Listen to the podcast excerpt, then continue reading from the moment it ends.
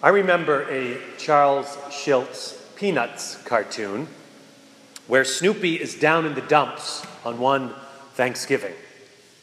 He has his dog food in front of him and he says to himself, How about that? Everyone is eating turkey on Thanksgiving and all I get is dog food. What do I have to be thankful about?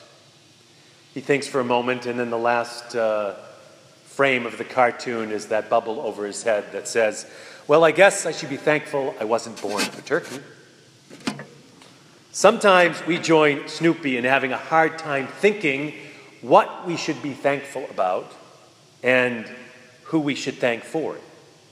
This is not a new problem. Our gospel lesson today from the 17th chapter of Luke reflects society's failure in thanksgiving. Here Jesus is walking into a village, and in the midst of the hustle and bustle of the surrounding crowd, and from a distance, a group of lepers, a homeless, hopeless, forgotten people, cry out to him, Have mercy on us.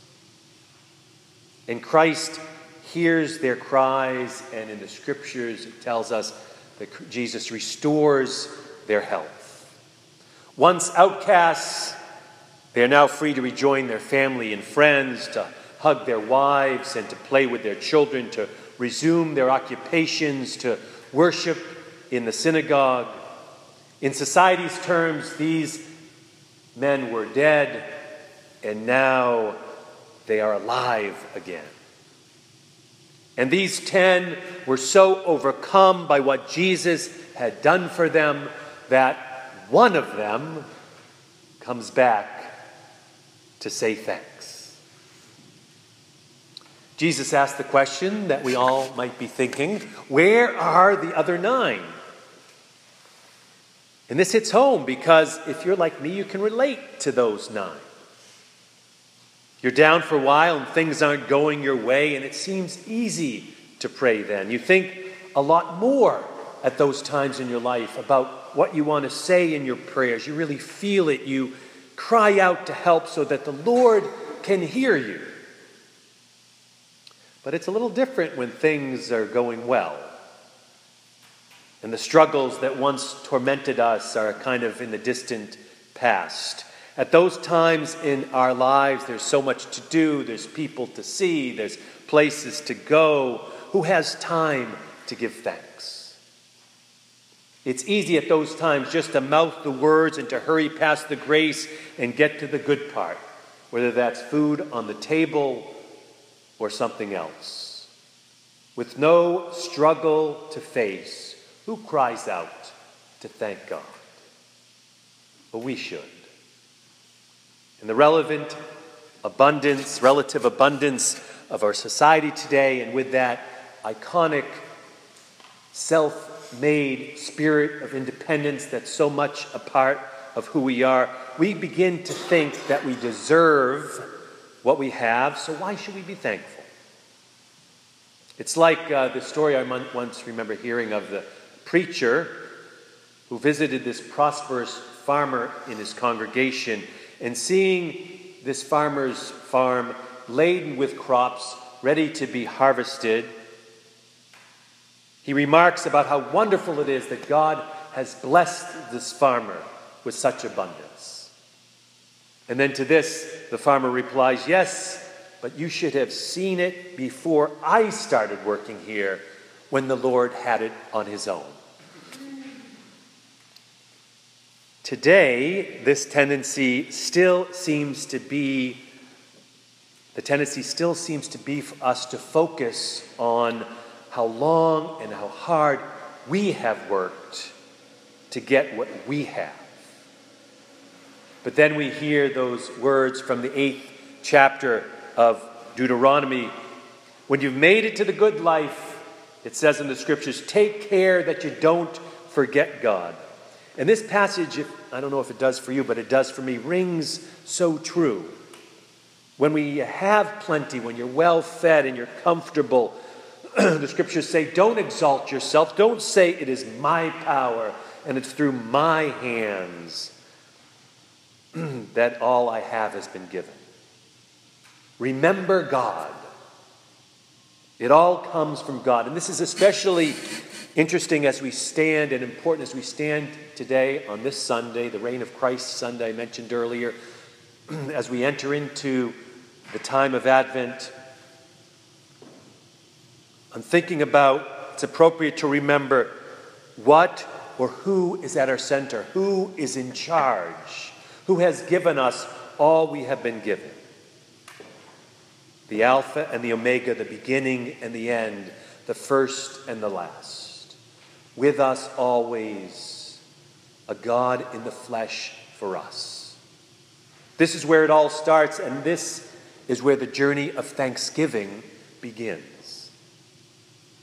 Too often the words of thanks roll off our lips, but the question is do our lives really reflect thanksgiving? This obviously ties into the whole concept of, of stewardship that we've been focusing on lately.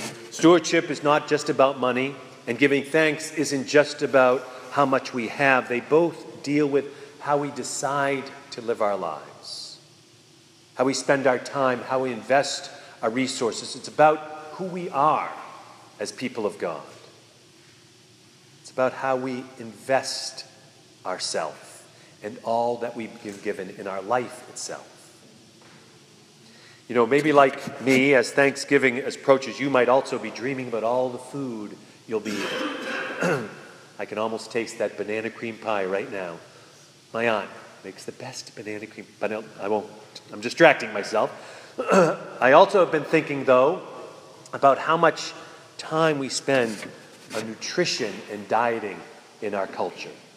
Usually suspended for Thanksgiving, but during the rest of the year, people spend hours in their day planning what they'll eat, counting calories, and making sure they're eating healthy. It's amazing to me how long it can take to go food shopping, shopping if you really look at every label on everything that you buy. But then I think about how the amount of time we spend planning and thinking and living out our devotional diet. I think about how much time I spend thinking about filling up my spirit versus filling up my stomach. It seems like it would be difficult sometimes with only 24 hours in a day to find time to spend moments nourishing the Spirit, whether through prayer or scripture reading, through Bible study, or even exercise, which recharges the Spirit as well. I worry that though our nutritional diet can be wholesome, that our devotional diet is sometimes focused on a type of spiritual fast food or spiritual junk food. It doesn't go deep. It doesn't it isn't researched like our nutritional diet. The pilgrims on that first Thanksgiving join with Martin Rinkart, who wrote the hymn we're going to sing as our last hymn today. They joined together at getting at what lay at, I think, the center of the spirit of thanksgiving. Rinkart wrote that final hymn we sing together following a time of war, a time of famine, a time of plague. It was not like the best of times. He had witnessed enough misery and buried enough people to last a thousand lifetimes, but his faith, he believed, carried him through this difficulty as well as he would have believed would have carried him through his prosperity, so that he could write these words Now thank we all our God with hearts and hands and voices, who wondrous things has done, in whom the word rejoices, who from our mother's arms has blessed us on our way with countless gifts of love, and still is ours today. Whether we're in the midst of struggle, or in the midst of plenty, God is there to answer our cries. The only question really is how do we respond? How do we prepare ourselves to thank God? That one leper in our story in the Gospel of Luke that returned was made whole, not by what he had, not because of his physical healing, but Jesus said it was because of his faith. There was something incomplete about those who didn't return, about those who didn't live thankful lives, something that made them unwhole or unhealed even though they were physically well, something about their lives that was not complete. Some of you might remember in the bulletin last week and on the sign the week before, it's like Winston Churchill once said You make a living by what you get, but a life by what you give. You make a living by what you get, but a life by what you give. What, give of your, what you give of yourself, where you commit yourself to what you give your time, and your talent and your treasure to will define your life. So, not only this week, but every week and every day of your life, say thanks to God. Live thanking God, not just for what you have, but also for what you have the opportunity to give. Thank God with hearts and hands and voices Thank God with your whole life. And what a life it will be. What a life we have to live when we live it full of thankfulness in each and every day. Let us pray.